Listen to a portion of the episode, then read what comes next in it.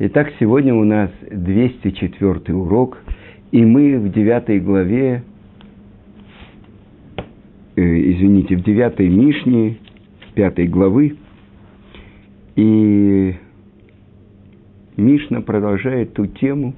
В предыдущей главе мы учили, что семь видов бедствий постигают мир за семь грехов, а продолжение этой Мишны –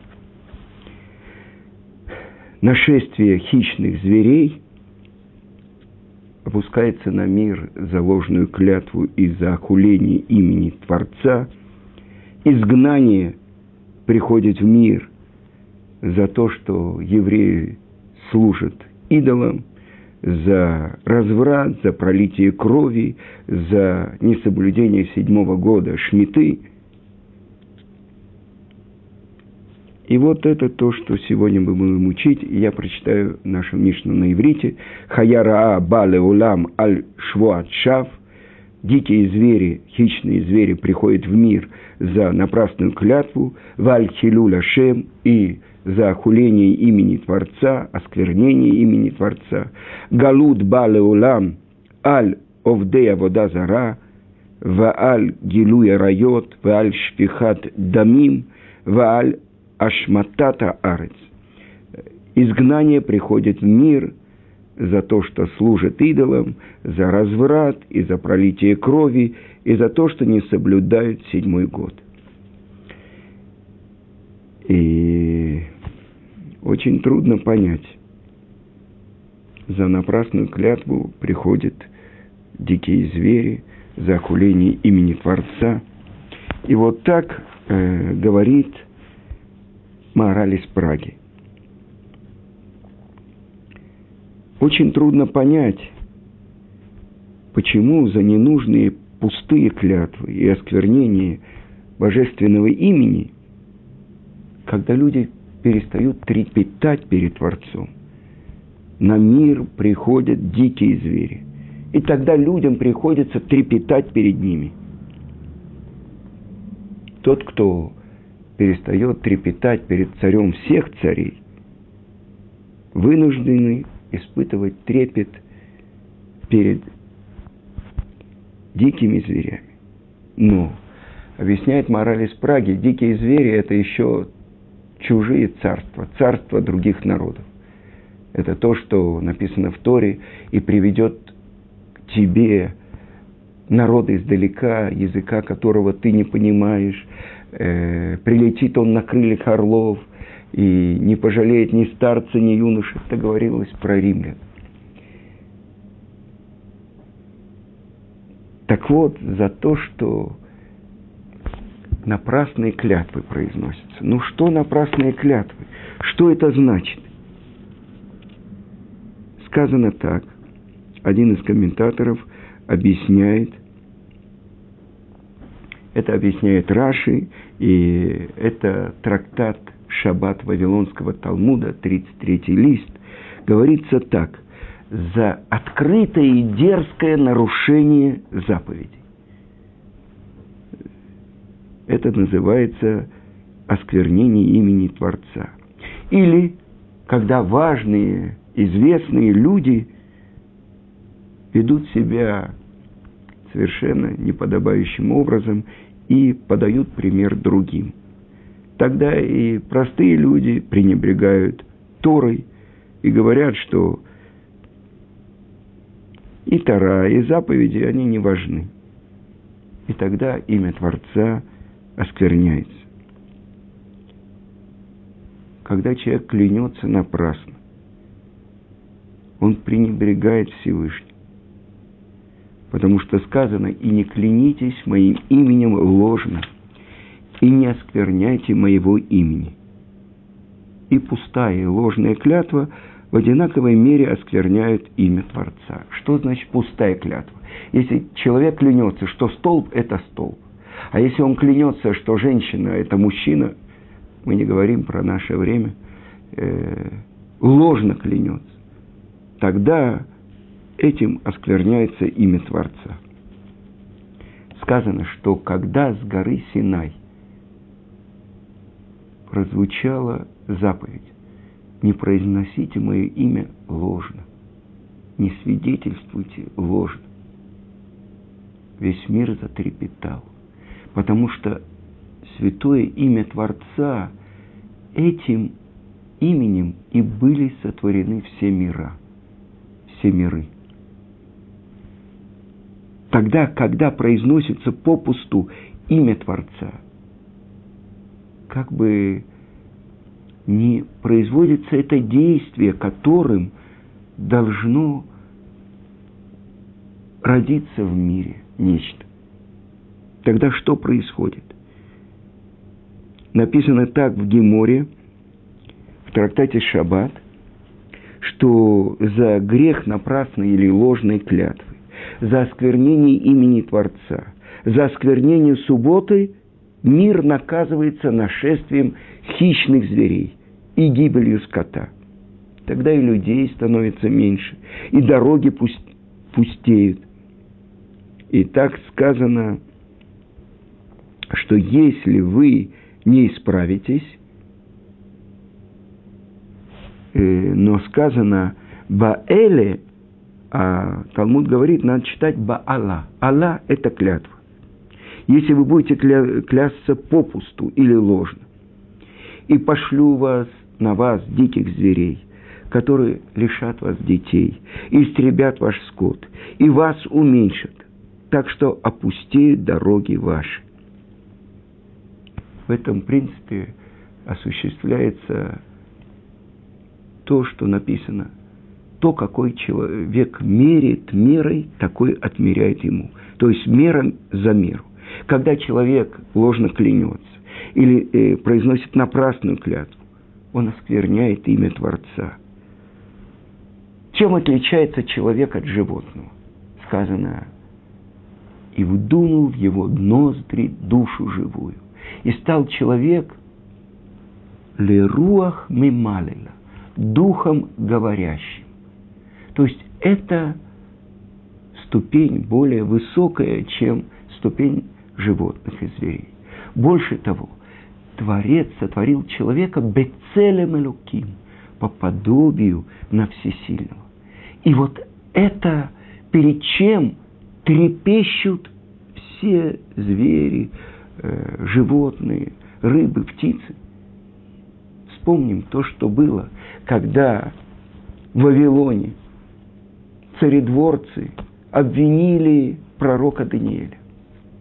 И за нарушение воли царя, который запретил молиться кому бы то ни было, кроме своих идолов, был брошен Даниэль в яму, в которой находились львы, которых специально морили голодом. Но увидев целым Элуким, человека, который никогда ложно не клялся, который никогда не охулял, не осквернял имя Творца. Все эти львы легли перед ним, как кошки. Но когда он был поднят, и бросили туда его обвинителей, тут же секунду они не успели долететь до дна, как их разорвали на части дикие звери. Почему? Потому что человек, который опускается, сказано в Талмуде, что зверь не нападает на человека, но только когда он видит его как животное. Так вот в этом разница между еврейскими мудрецами, пророками и теми, которые нарушают, не трепещут перед Творцом, а оскверняют его имя. Сказано в Талмуде, что значит хилюль Ашем, осквернение имени Творца. Сказал один из мудрецов, если я буду покупать мясо в лавке и тут же не заплачу. А другой сказал, что если я пройду, это Раби Йоханан, если я пройду четыре шага без филин, без слов Торы, без цицит. Вы понимаете? То есть в зависимости от уровня человека и то, насколько с него взыскивается. Так вот, здесь сказано, что за напрасные ложные клятвы, осквернение имени Творца приходит нашествие диких зверей. То есть дикие звери видят не подобие Творца, а видят двуногое животное. Но непонятно, почему изгнание приходит в мир за три самых страшных нарушения – идолопоклонство, разврат и пролитие крови. И так объясняет мораль из Праги. Есть три пути, по которым определяется земля Израиля. Во-первых, эта земля названа именем Бога. Он Бог земли Израиля. И сказано так, и восстанет этот народ, и последует вслед за чужими богами земли. Объясняет это великий учитель еврейского народа Раби Муше бен Нахман Рамбан. Кто эти боги чуждыми этой земле? Поскольку эта земля принадлежит Творцу, вся земля принадлежит Творцу, но и это место присутствия Творца. То есть в этой земле необходимо почитать Творца.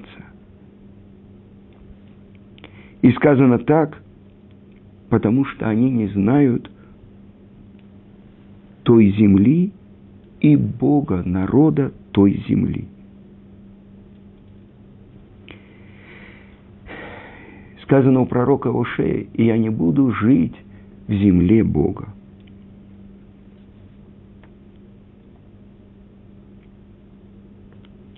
сказано так, Раша приводит это э, в главе Берешит, чтобы дать тебе эту землю, чтобы быть тебе Господом. И так сказано, что если еврей живет в земле Израиля, тогда я его Бог. А если он не живет в земле Израиля, тогда не я его Бог. И так сказал царь Давид – это написано в Шмуиль Алиф. «Ибо изгнали меня сегодня и не дали приобщиться к уделу Творца, говоря, иди служи чужим богам». Разве кто-то сказал Давиду, иди служи чужим богам? Он имел в виду, что когда его изгнали из земли Израиля, как бы принудили служить чужим богам. И это то, что объясняет Рамбан, что все другие земли управляются сар, то есть ангелом другой земли, высшими властителями. И нет ни одной земли, которая называлась бы именем Бога, кроме земли Израиля. Это первое определение земли Израиля. Второе, то, что она называется Эрецакодыш, святой землей. А третье – она называется землей жизни. Эрецахаим. И это сравнивается в трактате Ктубот, 111 лист, что почему земля Израиля называется землей жизни, потому что в будущем там будет оживление мертвых. А еще, объясняет мораль из Праги, потому что земля Израиля находится в середине мира.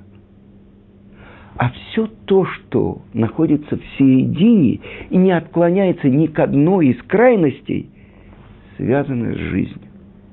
Ведь крайность – это то, что подразумевает конец и завершение.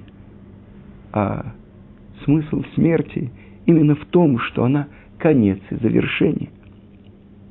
Поэтому Мишна говорит, за три преступления – идолопоклонство, разврат, пролитие крови, народ Израиля карается изгнанием из земли жизни, из земли святости, из земли Бога. То есть там, чужой земли, они служат идолам, потому что здесь они потеряли право проживать в земле Израиля.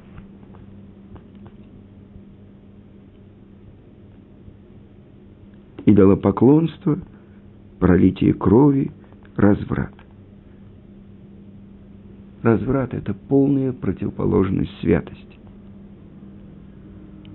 объясняет Раши в начале раздела к душим. Что сказано в Торе? К душим тигью, святыми будь. Это сразу указание идет после запрета на запрещенные половые связи. Чтобы показать, что евреи должны быть святыми, то есть воздержаться от разврата.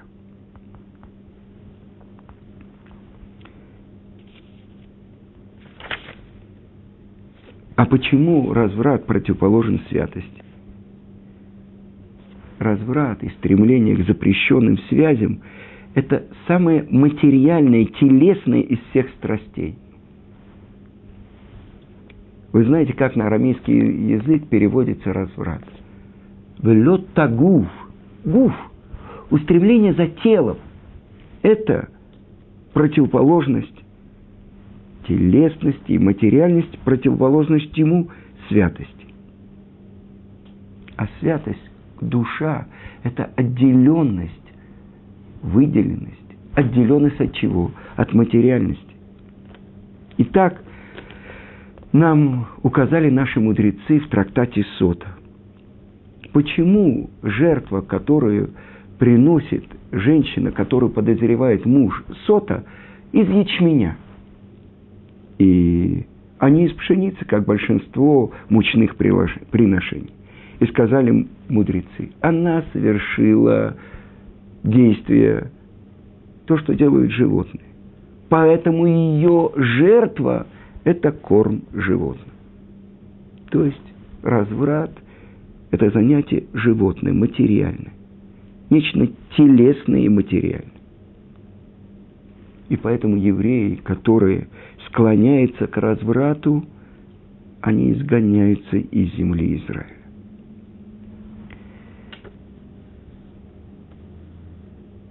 И еще одна заповедь, за которую изгоняются евреи из земли Израиля. Это заповедь нарушения седьмого года Шмиты. Почему земле Израиля полагается суббота? седьмой год. И сказано так, что это земля Израиля, это земля, в которой нет недостатка ни в чем. Это совершенная земля. Это то, что сказано впрямую. Земля, в которой ты ни в чем не будешь испытывать недостатка. А в других землях что-то не хватает. Единственная совершенная страна – земля Израиля. И поэтому земле Израиля полагается в какое-то время насладиться покоем, прекратить труд. И в этом земля Израиля подобна народу Израиля, которому дарован день отдыха. Шаббат Леашем. Суббота по имя Творца.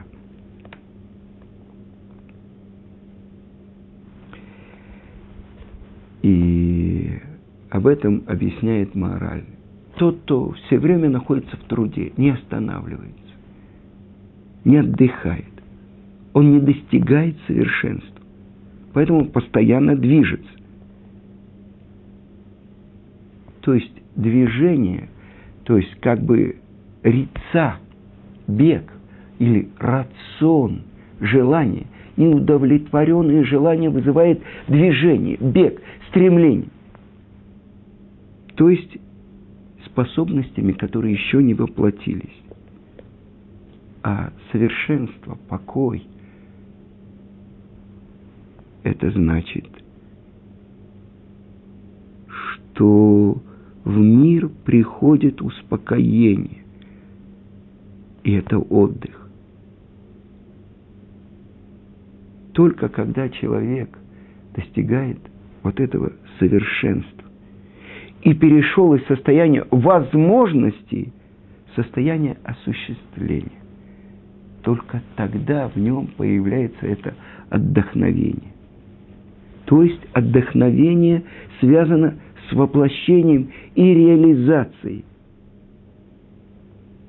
А то, что несовершенно, то, что все время находится в движении, устремлено, это значит, что не достигнуто совершенства. Поэтому сыновья Ноха, не евреи, не получили права на субботу. Так сказано в трактате Санедрин, что если сын Ноха будет соблюдать субботу, ему будет полагаться смерть. Почему ему полагается смерть? Ведь сказано, что день и ночь не успокоятся. Не у... Это сказано про сыновей Ноха. Потому что отдых указывает на воплощенное совершенство, которое сыновья Ноха пока не обладают. Они совершенно лишь в возможности. И в этом отличие сыновей Израиля от сыновей Ноха. И я вам расскажу, что я познакомился с людьми, которые в России называются субботниками. И они с детства выделяли субботу. Но мне рассказывал один очень праведный человек, что в субботу отец э, говорил им, что они должны молиться, читать псалмы и играть на музыкальных инструментах. Тот, кто играет на музыкальном инструменте в субботу, он нарушает субботу. Значит, это и есть то, что им не полагается смерть. Так вот, земля Израиля точно так же должна обрести отдых. Если бы она постоянно обрабатывалась, это бы указывало на то, что она несовершенна. Поэтому сказано «шаббат отдыха, чтобы был для земли», то есть для земли Израиля. Итак, земля Израиля обладает святостью, народ Израиля обладает святостью, поэтому они получают отдых и шаббат. Потому что движение – это свойство материи, а покой, успокоение, отдохновение – это связано с достижением цели. И сказано, что суббота несет в себе одну шестидесятую будущего мира. И объясняет большие мудрецы нашего поколения, что Эрец Исраэль тоже связана с будущим миром. Земля жизни. И поэтому Тара повелела, чтобы наступил субботний отдых для земли. Каждый седьмой год. А если евреи не, не выполняют это требование, то за нарушение святости года Шминты их изгоняют из земли Израиля.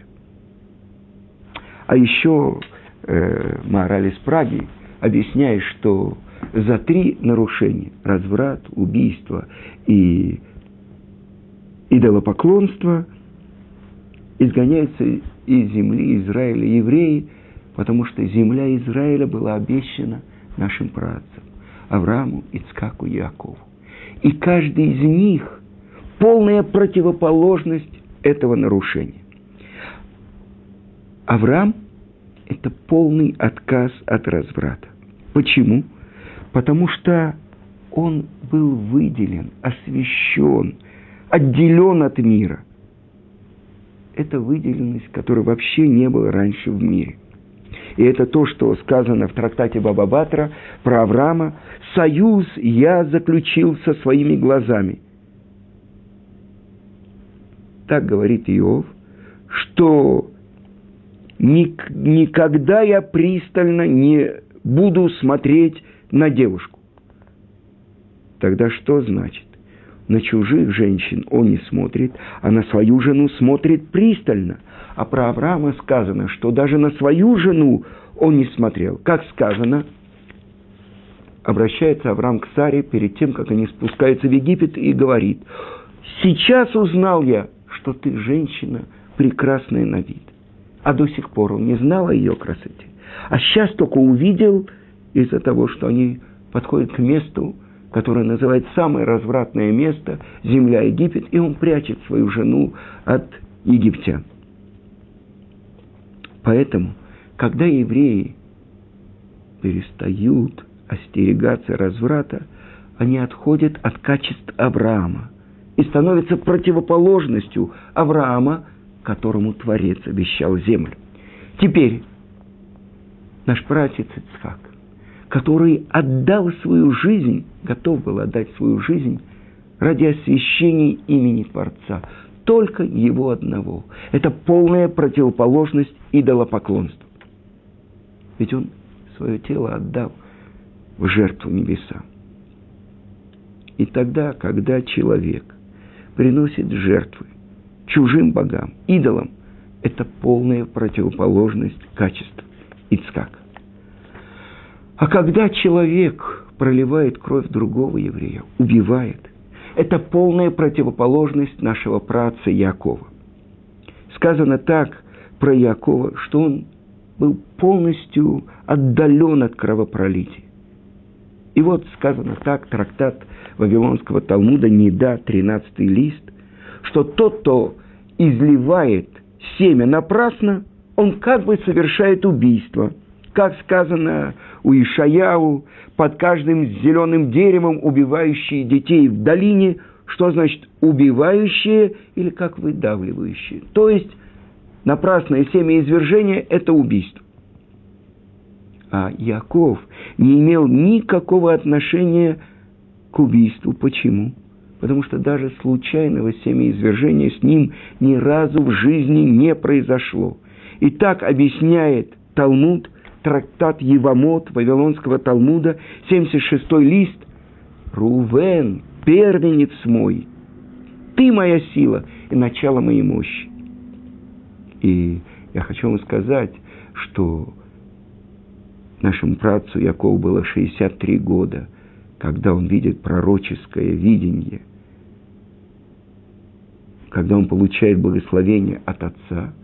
Через 14 лет, 77, он видит пророческое видение лестницы, основание которой на земле, а вершина которой на небе, и ангелов, которые спускаются и поднимаются, и Творец над ним, и обещание, что от него произойдет особенный народ – и еще семь лет он служит за Рахель, и вот 84 года он впервые женится.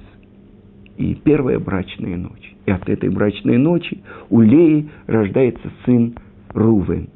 До этого никогда не было у него никакого случайного семяизвержения. Так вот, это то, что объясняет мораль из Праги что когда евреи делают эти три нарушения – кровопролитие, разврат и идолопоклонство, за это их изгоняют из земли. То есть наши працы достигли наивысшей ступени и наивысшего уровня. И поэтому, если народ Израиля переходит на другую сторону, обращается к убийству, он тем самым отвергает качество Якова. А когда он занимается идолопоклонством, отвергает качество Ицкака. А когда занимается разбратом, нарушает завет, который заключил Авраам с Творцом. То есть занимается осквернением земли Израиля. А земля Израиля, она, то, что сказано, Эреца Кодыш, святая земля. И она не, не терпит ни идолопоклонства, ни разврата, ни убийства. И требует исполнения заповеди седьмого года. Тогда изгнание является мерой за меру, за порчу земли Израиля. Итак, это то, что объясняет мораль из Праги. Так говорится Пирке де Рабинатан. Если вы хотите поклоняться идолам, хорошо, я вас изгоню туда, где поклоняются идолам. И сказано так в Торе я разорю ваши высоты, говорит Творец, и повергну трупы ваши на обломках идолов ваших, и опустошу капище ваше, и рассею вас между народами. И предупреждение истории – это Бамидбар. И не оскверняйте землю, на которой вы находитесь, потому что кровь оскверняет землю. И не оскверняйте земли, на которой вы живете, в которой я обитаю. И сказано так, что все дни запустения своего будет покоиться земля, сколько не покоилась субботы ваши. Это за нарушение седьмого года. Когда вы жили на ней.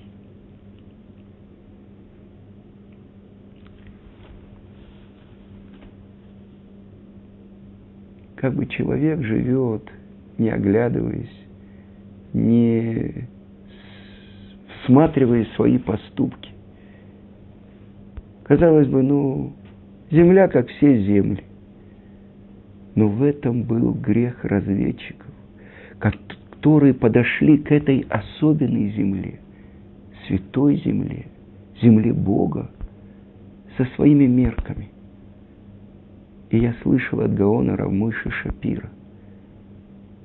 Земля Израиля в ней нужно подходить с ее мерками. И это то, что сказано Талмуде. Вы нарушили Наасе, то, что мы сказали у горы Синай. Будем исполнять и будем слушать. Вы нарушили Наасе, берегите Нишма. Слышать, учить. Что должны были сделать разведчики? Даже если мы не понимаем. Творец сказал, это хороша земля – земля, текущая молоком и медом. Мы войдем в нее и будем жить в ней, даже не понимая, как мы можем ее завоевать. И тогда мы бы исправили грех золотого тельца. Потому что в этом насе будем исполнять заключено и нишма. Потом мы получим новые мерки в понимании Торы, особенной Торы земли Израиля. И сказано, тот, кто проживает в земле Израиля, сам воздух земли Израиля умудряет. Тот, кто нарушает законы во дворце царя, он изгоняется из дворца.